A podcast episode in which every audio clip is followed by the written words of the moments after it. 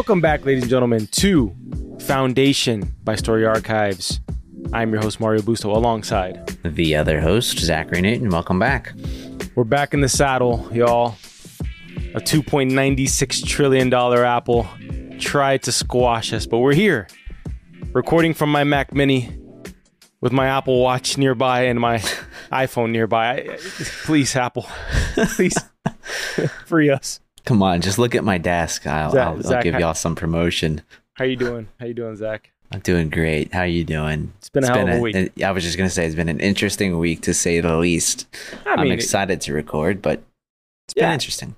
I mean, look, it's light work. Let's, you know, you know, I'm not a boohoo kind of guy. So, You're not. but nonetheless, if you didn't listen to our emergency pods to catch up on everything that's been going on at the Soapbox Network, here's a little TLDR. And for all of you out there who don't know what TLDR means, it means too long didn't read.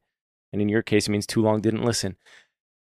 We were deplatformed by Apple Incorporated, the uh, exact company that's behind Foundation. So they pretty much filed about 30 plus removal takedown requests on YouTube. So they have terminated us from YouTube. Uh, they have deplatformed us from Apple Podcasts, and they have struck down about six episodes or seven episodes on Spotify, as well as other things. So Apple just uh, flexed their their little, you know, pro- Mhm. I'd say their biceps probably worth about you know 900 billion. So uh, they least. flexed their their little 900 billion dollar bicep and uh, almost destroyed our whole network this week in terms of silencing us on the internet. Similar to the silence that a whisper ship leaves as it jumps into a alternate part of space. Yeah, that and the Shadow Master device. I mean, that thing's actually kind of cool.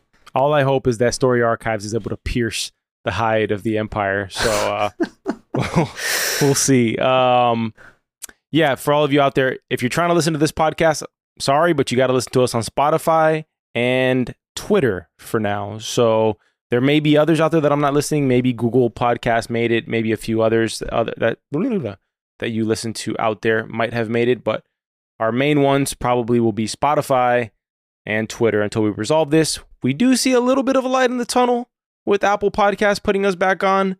However, until then, I don't count the money until it's in the account. So, um, other than that, we're waiting for Apple to retract all of their claims. We have resolved what we think is the issue, which was pertaining to the cover art, apparently.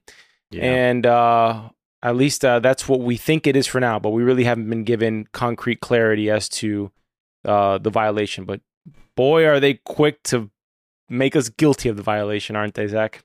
yeah, I know. I'd appreciate a heads up, but Just a little warning. Just hey, hey guys, uh, we love the work. Thanks for promoting our shows about three times a week for the last year. Uh, you know, just just a little thing. Can you just remove this from your channel? Yeah, sure thing. No Yeah. problem, pal. You don't got to terminate us from the whole web. that'd But be hey, nice. you know. All right, let's get into the episode. Most Let's of the people, most of the people out here are here for one thing and one thing alone. The Last Empress. Season two, episode eight, the last empress, as you've just said. And by the way, this episode, I'm gonna just say it, has got to be the most jam-packed, eventful episode we've ever had in Foundation. And I'll go so far as to say they kind of screwed up not making this like a this is a season ender type episode. This is like a season finale type of episode. But damn it, we're in for a good last two episodes of the season. Episodes 9 and 10 should be insane because Yeah. usually we get maybe two or three storylines in an episode. This week we got everybody. Literally, I don't think we missed a single storyline this week in terms of where everybody is in their respective journeys. Yeah, I mean, typically what we've had in this uh, in this show is we would alternate a set of storylines like every other episode, right? And this, I think, I think, is the first episode we've ever had where everybody makes an appearance in this episode. Every storyline, every, I guess, almost every planet even that we've been introduced to has some appearance in this episode. Yeah, I mean, we go from Rue and Dusk. You know, we get Mhm. you know several love stories in this episode. I think the whole episode is around love stories, right? You have Mhm. Rue and Dusk. You have Dawn and Sareth. You have Day and Demerzel. You get uh, Constant and Hober.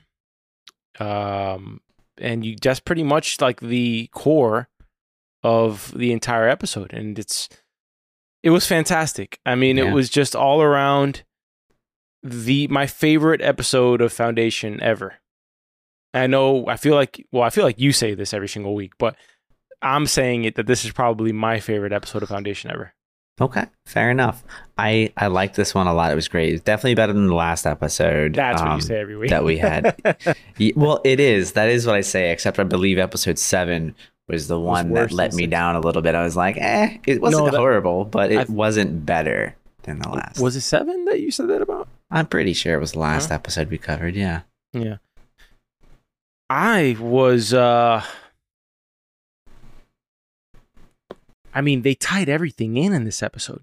Yeah. Jam packed. They they answered the question. And let me tell you, I think Foundation was teetering. It was Mhm. on a tightrope. You know, cuz I love a show I love the concept of a show that has this giant plot twist. Okay? Yeah. but it's risking never being able to get to the plot twist because of how far back they're putting the twist. I mean, they have set up Demerzel's character as Mhm. a mystery from the very beginning. Yeah. And there was no inkling of this storyline in season one. Mm-mm.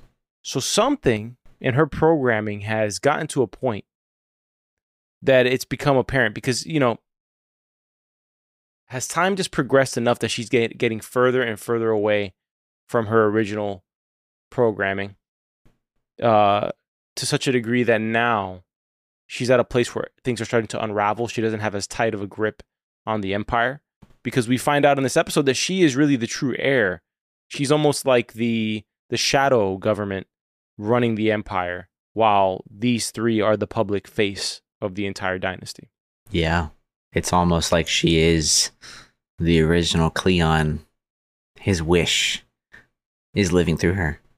and it makes you know i i will serve empire all the more clear and why she makes the decisions she does more uh, evident it also makes you wonder if bel riose was correct when giving his little speech to glawen a couple episodes ago when he said that empire is the best alternative to whatever else is out there because if you have someone like demerzel who's in control although she's a robot Mhm. and would probably handle um, emotional and moral matters in the same way that we have been terminated from different platforms.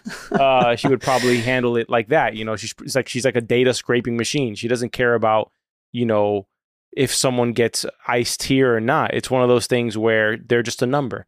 And so she, everyone else is just a math. It's just a mathematical equation for her, as she said herself in the previous episode when referring to her murdering of Sarah's family. She says, "That's the type of precision precision I bring to my work." yeah. So we did get that bit earlier in the season where Dusk and Dawn go to, you know, visit the guy who kind of reminds me of Steve Buscemi, who's in charge of charge of all the memory files in the Mhm. history of the Cleons.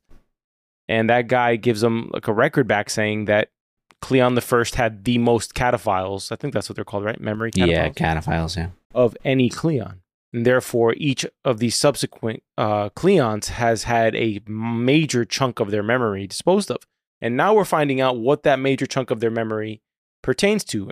Really, at the root of it is what is Demerzel's origins? How did she become the trusted uh, advisor servant to the crown? hmm and what is her motive here? What is her purpose in the palace? And man everything gets tied together. This giant wall the way the chroma works and terrence mann who plays dusk nobody breaks down the history like like the exposition that we need to understand this universe better than he does hmm in the role of Dusk. When he starts breaking down, um, man, I wrote down the name of the emperor who was slaughtered by Emperor Benephos was slaughtered by a robot, Mm. and he says that was the first time the law, the robot law of um, harming humans was broken, and that from there, the robot versus robot, robot versus human war began, which led eventually to the extinction of robots. That was a, like a riveting scene. Yeah. Yeah, there was a lot there. I did pick up on some of the exposition in this this time. Uh, some of it felt a little strong in the episode, but I do agree. I think Dusk did the best job at telling us you know a little bit about what's going on. You know, some of the other elements in here. Uh, you know, we'll, we'll probably touch on this during the deep dive. Felt a little too forced. It was just like a little like, did somebody just ask you a question off screen that you're trying to answer right now? But I overall, kinda... I, I love I love seeing where this is going, and I love the. Uh, I mean, the fact that yeah, there's something up with Demerzel, you know, this, this, whole secret like cave thing down there in their own home that they never knew about. I'm yeah. curious to see what we find out about that in the next episode. I respect your opinion on the Dusk exposition, but I disagree. I thought it was absolutely necessary in this episode if you're going to set up the this whole robot uh human history, right? Mm-hmm. I will say the worst person at delivering exposition was probably Salvor and uh, what was the name of the Grand Huntress again? Phara. Phara. Good lord, that scene with the Invictus was probably the worst delivery of. Set the crown jewel of Emperor Morellion's fleet. Yeah, that one sticks with you for a long time. Yeah, the stuff going down in Ignis. Okay, I just wrote down in my notes Tellum is evil AF. Mm-hmm. Laugh out loud. I mean, she is. She was. She told him the truth right from the jump, and I mean, I, I made a note of it when you meet Tellum. She says, you know, never treat a child like a god. It really messes with them. You know, yeah. it truly messed with her because she's been reincarnating into different beings over several generations. I think she's probably been alive for probably the last 150 years. Mm-hmm. And she says the scary part is that she's grown stronger with each each reincarnation, which goes to show you just how much of a threat the mule could be in such a situation like this if he was left um, unaltered and able to do something similar, right? Because she yeah. says that's the reason she can hear the voices of those who are suffering outside of the planet is because she grows stronger with re- re- each reincarnation. And so that's why she's so mesmerized with Gaal because Gaal knew, which apparently Hari's dead. Um, because yeah. yeah, there ain't there ain't no way he's been floating for like two days in that pool. Um, Mm-mm. but she's mesmerized by Gaal's power because she uh, right off the bat has these natural this natural strength and this natural uh, tuning of her skill without yeah. any training at all. Yeah, and I, I definitely agree. Uh, she has been alive for I would I would venture to guess a lot longer than 150 years because remember, she heard Gaal back on her home planet when she was a kid. And she, she goes on to say that she was the one that planted the ideas in Gaal's head to leave and to learn these things. I think she was full of crap there, to be honest with you. I don't I don't think she was telling the truth there. I think she was trying to find a way to get Gail to open up to her to give her the secret to um to finding the radiant because she needs to find the prime radiant. That was part of this whole shakedown in the prison and probably to expand her own power she has I don't think she destroys the radiant. I think she she reincarnates into Gaal, probably takes the radiant and uses it to her own uh, benefit in mm. some way, right? Yeah. Maybe you know, she wants to be the mule. And I would that would be interesting. Maybe that's how the mule's so powerful. In what sense? Well, I mean, if the mules the mule seemed to be very powerful. I mean, he's killed many people as we saw from the, I guess, flash forward that Gaal had in the ship earlier in the season. Well, if if she continues to become more powerful, Tellum uh, by reincarnating into these new new or younger people, I could I could see a world where she's maybe maybe the mule. Maybe I don't. I'm not giving up on the the little boy possibly being the mule, uh, Josiah he has a little bit of an evil bend to him when he says uh, when he describes the table ceremony to Salvor, he says it's quite the honor. So he kind of has like this twisted sense of morality because he's grown up in this yeah. effed up cult atmosphere with Tellum in charge, right? He even mm-hmm. goes so far as saying, "Sighteds don't kill sighteds," you know, like stuff like that, which is just like a code that these people live by, right? Yeah, it was very interesting. I uh I think there's some good in them. I, I think Gaal was definitely. I think you were right, and and I think it was the last episode where you know, Gaal's speech had, had started to touch some of the people there. So, you know, hopefully we see some rising up. Something happens to to save Gaal here. We know Salvor is at least not dead. Uh, Hari is, though. Just like uh, just like Tellum is kind of trying to merge herself into a new being. It's almost like Hari, at least part of Hari's knowledge, the Hari that's dead, is being merged into the other version of Hari as well. In a way, I mean, I was wondering why Salvor was kept alive. At first, I thought it was because there's no way Gaal would ever work with Tellum if she killed her daughter. Hmm. But I guess it does come down to just the code that sideds don't kill sideds. She does have a code that she does live by, right? Yeah. Um, Trantor. Hunger Games vibes. Also, kind of looked like Pride Rock when you come up and you see that giant jutting out. I don't know if you want to rewind it, but it's like this. It looks like Pride Rock from Lion King, Yeah. just jutting just out into straight the sky. out. We get this giant execution ceremony where Day is going to make an example of Poly and Constant. And the whole time I'm thinking to myself, this show is pretty unforgiving. They totally could chop off these two's head, both of their Mhm. heads right now, which would make perfect sense as to how Sermak would react and go to war with the Empire. But we get one better. We get Hober showing up Naruto style, uh, coming back to save the the Hidden Leaf Village, and uh, he whi whisper ship jumps in a way that was the most satisfying moment in Foundation. Period. and I'm assuming this has to be the reference to Hober Mallow pierced the height of the Empire. This has to be the moment because Beki literally bites Empire in the neck. Yeah. And this whole moment leads to the final straw with, of the empire. Everything fall, is going to fall apart now for the empire, whether this is the first domino or whether the house cascades completely. But Mhm. as a result of this, you learn a few things here. You learn Dawn and Sareth are in love with each other by the reaction of Dawn to go save him yeah. to save her. Rue and Dusk are in love with each other, and Rue catches on to Dawn and Sareth. Right? I didn't. I Mhm. thought those two were using Dusk and Dawn. I didn't know if it was full on love, but we get confirmation that they are in love. And lastly, Demerzel loves Day Yeah. Because she's the one. They do the juxtaposition there, right? You got Hober coming to save Constant. You got Dawn and Sareth. You got Dusk and Rue, and you got Demerzel with a with Day, who's not reciprocating this kind of no. It's- you Get know, off. Well, in each of the other scenarios, the man is protecting the woman, you know? Yeah. And in this scenario, the woman's like literally mounted on top of him, you know? Well, she is more. uh, she is far superior in terms of Yeah, strength and let's be- protection at this To, point. to be fair, she's mounting anybody on top of Pride Rock here. But Yeah. um, it does make you wonder how she didn't save him from Beki, because I have a feeling Demerzel is a worthy match for Beki. She probably could have chopped off uh, Beki's limb from limb if she wanted to.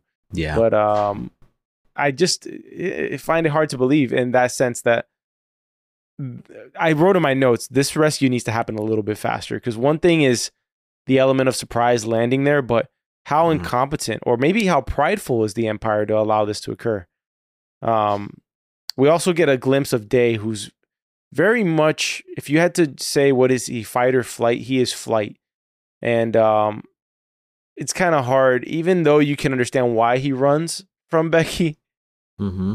uh it is very un uh what's the word i'm looking for un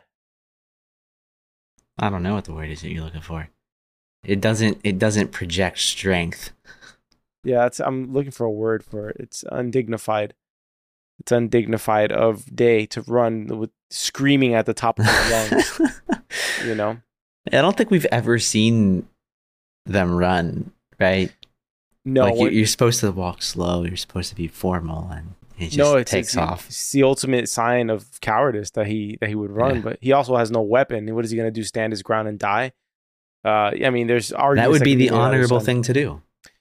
I loved Hober's rescue. I just did get a little bit. Um, I guess this is the strongest empire in the history of the world, and I would assume they have some sort of aerial defense when you're leaving the atmosphere. I don't think you're just going to be allowed to deactivate uh, a guillotine around Constant's neck while you are just slowly gliding past the outer rings of Trantor. You know what I mean? Mm-hmm. Yeah.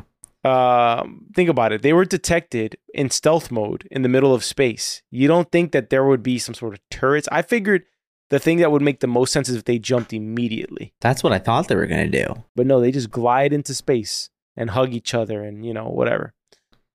Well, whatever. I, I do think that the whole rescue should have been a bit shorter.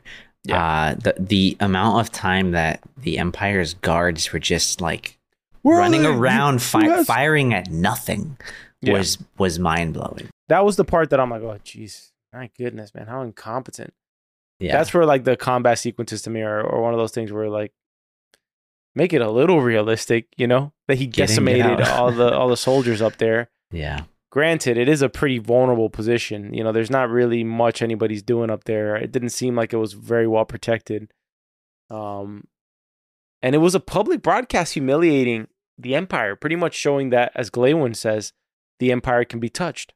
hmm Um, and Hober managed to do it. He managed to do it. And even the people who work for Empire, like Bel and Glawen, are pretty happy to see that he actually got away with it. And it makes me wonder now that Bel has captured Hober again, hmm whether it's going to uh, bring Bel over to the Terminus side, I don't know. the It- Foundation side. I I feel like that'll probably happen at some point. It's either that or a split between Glawen and him because I don't think Glawen is go- is going to want to give up this opportunity. I feel like Glawen's gonna die. Like I, I just have that feeling. Like like we're gonna have him die, and that's gonna like unleash Bel. Well, let's think about this. Day is going to Terminus, right? Mm-hmm. The ships that are going to be re- forming, you know, a formation around Terminus, probably going to be led by the Imperial fleet, which is led by Bel. Yeah. If ever there was a moment to turn on the Empire, it would be when Day's on Terminus, the entire Terminus army is there, and then the fleet and the army can go towards Trantor together in force and eliminate the rest of the Empire and put Sermak in power, put somebody else in power immediately, and have a, just a giant coup, Robert Baratheon style, take the throne. Would be a great opportunity. Did I catch that Demerzel was on the way there to, uh, to Terminus with Day as well, or no? Yeah, she left the planet as well, yeah. which is So, why I mean- everybody's just getting their their groove on while Demerzel's gone. Really, and that's why I was like, why are Dawn and Sarah doing it outside the palace? They could have totally done it inside the palace. Demerzel's gone. Yeah, You know? the parents are away. Yeah, exactly. Parents are gone. What is it? What's the saying? The parents are away. The I don't know. I that all I've ever said is parents are away. I didn't realize there was something more than that. You obviously cat- had a more interesting childhood than I did. something something is the way the cats will play, the kids will play. I don't know, something like that. oh yeah, that, that that I know what you're getting at. I've heard it before, I, I, but I've never said it myself, so I, I can't I can't repeat it. I got a bunch of stuff up here, just a bunch of catchphrases and, and phrases and words, and you're no and help at all. actors and actresses. You're I'm just- just like You're just no help at all. You're just man, like, I don't know "Uh, how you yeah. pull half this stuff out of your head. I'm like, where did Yeah. that come from? Yeah, man. Um, I don't want to go too deep into this. This is the instant reaction because so much goes down here. Yeah, it really does. Um, perhaps the two most interesting things in the episode that occur. I'll leave one for. I'll leave the Demerzel mind bomb for last. But Salvor interacting with Hari by using the radiant. I will say I don't remember when the hell she put that radiant in her jacket. Um, eh, to a point where I'm like, man, when, when did I get there? You know, yeah. what is this? Is this like uh? I was wondering if it was real or like something Yeah. Tellum was was planting in her head. Like, Is yeah. this like is this like Harry. Potter when you know Harry pulls the sword out of the hat? Like, well, what is this? Um, but no, she opens up the Prime Radiant, and we have this really, really fun scene where Dark Hari is pretty much questioning himself and figuring Mhm. out the reasoning as to why he's in the dark. Yeah, And it's a great scene where we kind of find out that this Hari is not evil in his own way. He's kind of very humorous when he goes, fuck, I'm the left hand. Yeah. I thought that was great, you know? Uh, Yeah. And this this is actually the line where he goes, kept in the dark, a left hand blissfully unaware of what the right hand is doing. Fuck, I'm the left hand. it's like you find out this. you find out you're Pippen and not Jordan. You know, it's like he is not the all knowing Hari. The other one is, you know. Mhm. Uh, I thought that was fantastic. And just him deducing the information he needs and Salvor and him kind of dancing so that she gives him just enough information, but not enough to destroy the math. Mhm. And we also get probably the biggest thing, which is the whole time while we're watching the show, I think most of the audience was assuming that everybody's timeline was moving in sync. Yeah.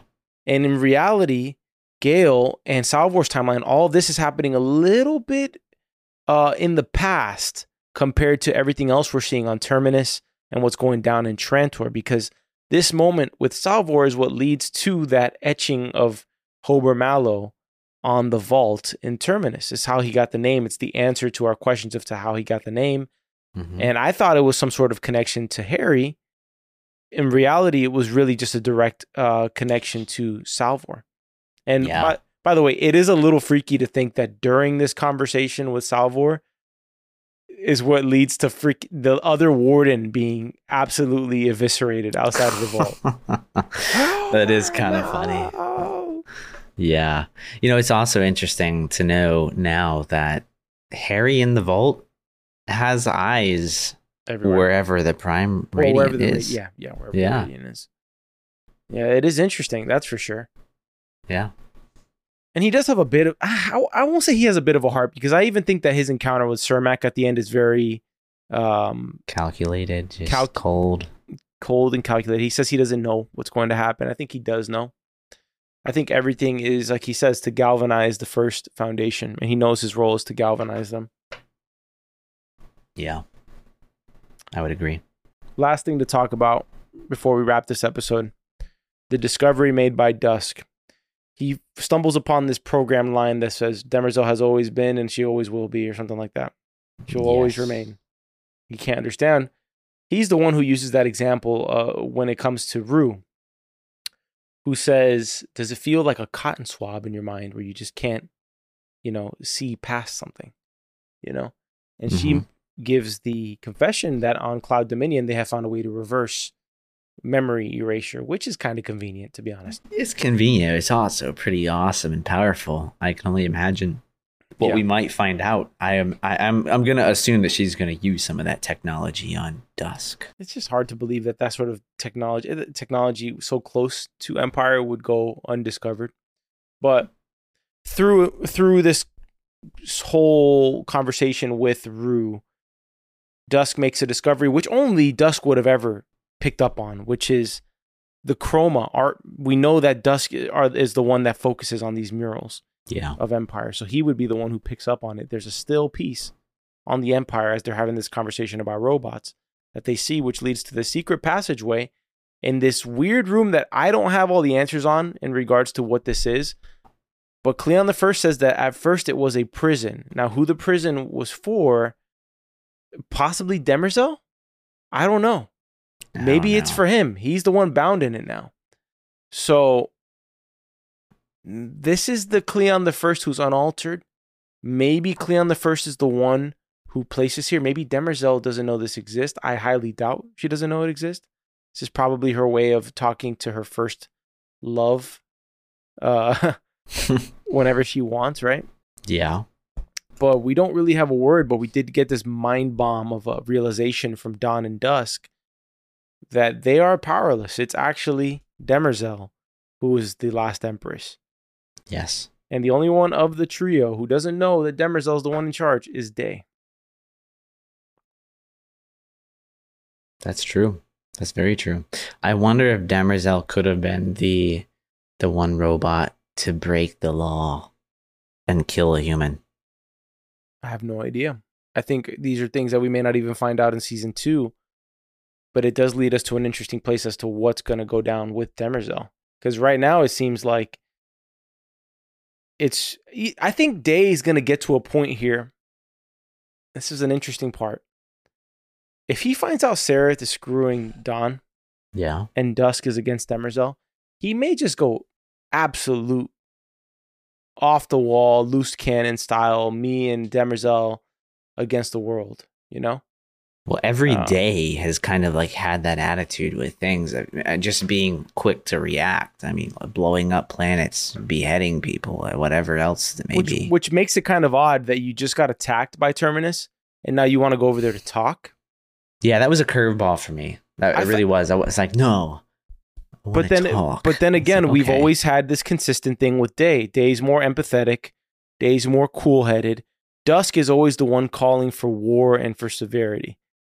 Day is always the one. Usually, when it comes to true conflict, he's usually the one who dials conflict down. Always in this show, even in the midst of get, almost getting his damn clavicle bit off uh, by Beki. I don't know how that bite was not like the end of him because it was literally right. there. Yeah, that thing, man. In in in what looked like the worst CGI Is that, is that the ever. clavicle? This is the clavicle. I think so. Jesus, I- Zach. You know, it's been a minute since I've uh, you know looked at the human anatomy, and You're supposed to be, you're supposed to be the, the bounce board here of, my questions, man. I I, I know, but I, I haven't really looked up what your clavicle is. You tell me. Um, Golly, yeah, I mean, he, he got Like, his neck, like shoulder area, bit ripped through him. Like what was what, fifteen feet? Didn't look like it felt good. I don't know about the throw, but that bite should have been the end of him. It should have been near fatal. That bite, just you've seen the teeth on that damn thing. Oh yeah, I'm sure there there's some uh, infections there too. Plot armor saved him though. She stared at him like a Bond villain. You know, Let me tell you my plan. yeah, while waiting to take the bullets in her rib cage. Poor Yeah. Beki. Beki's dead. I liked Beki. We don't know if Beki's dead. She might have. She fell like like a thousand plus feet. You don't see the body. Bro, the body's the body's like a freaking pancake. she has wings, bro. Does she have wings? Uh, no, I don't think so. These things just have like I don't even know what you'd call them. They're like uh like massive like spike like claws or something, almost like Hmm. a scorpion. I don't know. Yeah. All right. Let's wrap it up. Oh, we didn't talk about Hober and uh, Constant's really awkward sex scene. Oh man, that was that was something else. I just find it like like of course they're going to do it. And honestly in this scenario, there's probably no better time to have sex because think about it. You're on the run from the empire, you know, you just saved this this girl from her execution. Mind you, it's pretty funny. They both met each other. They both Yeah, yeah. Went to their each other's execution. I think that's a pretty funny touch. First date. Um, yeah. yeah. So the first date and second date was an execution. It was pretty hilarious. Um, and he was about to break open the Locris wine, the the very expensive wine. So it's serious with this girl. It's a happy time. yeah. You know. I just found her delivery pretty awkward. Where she's like, "Take off your trousers." I like met. how you're struggling to do that we just too. met. Hey, but they got this otherworldly connection. He must have seen the broadcast. I don't think that was his his um first jump when he left Bel. I don't think that was his first jump. I think that he was somewhere else. Then the broadcast came through the ship, and he jumped over there to save her. I would imagine too, because there, there's no way, like out of all of the places you're gonna guess to jump, you're gonna be trying to run away from Bel and just decide I'm gonna land on the Empire's doorstep. No, I, I think you're right. I would have been hella mad if they chopped off Constant's head in this episode. I would have been so mad. I thought- I, I hope it I don't get the wrong. S- oh shit! I thought it was I thought it was going there with the um Oh, you mean like in that scene where he's deactivating the thing? No, that would have been that would have been ridiculous. If It he would- saves her, it really would if have he saves her and then he chooses the wrong switch on the ship Yeah. and chops her head off on the Oh my lord. Yeah, yeah, that would have been something else. I, I did think one of them was gonna die though. Um, I really Paul- did. I'm surprised them neither needed of to- did. One of them needs to die. Like, come on. You can't have everybody living it with these sort of high stakes scenarios. Poly should have taken like a. It should have been Poly running to the ship and then like someone throws like Day throws a spear, you know, it goes straight through Poly's chest and he goes something like that. I don't know. yeah, I You have a feeling Poly will be the one to die. I think you're gonna have a lot of deaths in the last two episodes, possibly. You know, I think uh top death if we had to go the Vegas odds here, uh we gotta go poly high here. We gotta go um Glawen I think is high on, on Yeah. the potential here because I think there might be a split of philosophy between Glawen and Bel. Um who else is at risk of dying? I think Tellum is almost confirmed, like 100% she's going she's to die. She's gonna have to die, man. Like I don't see a way out. and I think one of the brothers, if not two of them, die uh, in the next two episodes. Demerzel ain't going nowhere. So I, I don't see a scenario where Demerzel's gone after this season, personally, but I could be wrong. Yeah, So- she's she's such a force. I think she'll stick around. Yeah. All right, let's wrap up this instant reaction. Let's do it. Well, Are you going to do the outro? oh, yeah, unless you wanted to to say something else. Oh no, just uh thank you all for tuning in to Foundation as always. We thank you for your support. We thank all of you out there who have been uh, sending us support um, via email and in other means. Thank you, Susie, for being so kind. Uh, Mhm. Thank you. Let me shout everybody out here by by name. Thank you, Guy. Thank you, Michael, for the advice. Sorry for the delayed responses, guys. Um, just in the midst of these things, we will get back to you on all of this. Uh, thank you, Jonathan, and others who have reached out about YouTube and um, yeah, just thanks thanks for for all of you who've reached out in, in support. And uh, for now, tune in on Spotify, tune in on Twitter, and wherever you're you're able to find it. But for right now, until Apple clears us, we are not an Apple podcast, and we are not on YouTube. And it is outside of our control to get back on there until they work with us. So, thank you all. We will see you on Sunday for the deep dive. Zach to the outro. Oh, and uh, tune into Invasion on Wednesdays when we post those. Season two is getting good. So Yes, it is. to the outro. Well, thank you for listening to this episode of Foundation by Story Archives. You can find this podcast almost anywhere you find podcasts, Spotify, and X. That's about it at the moment.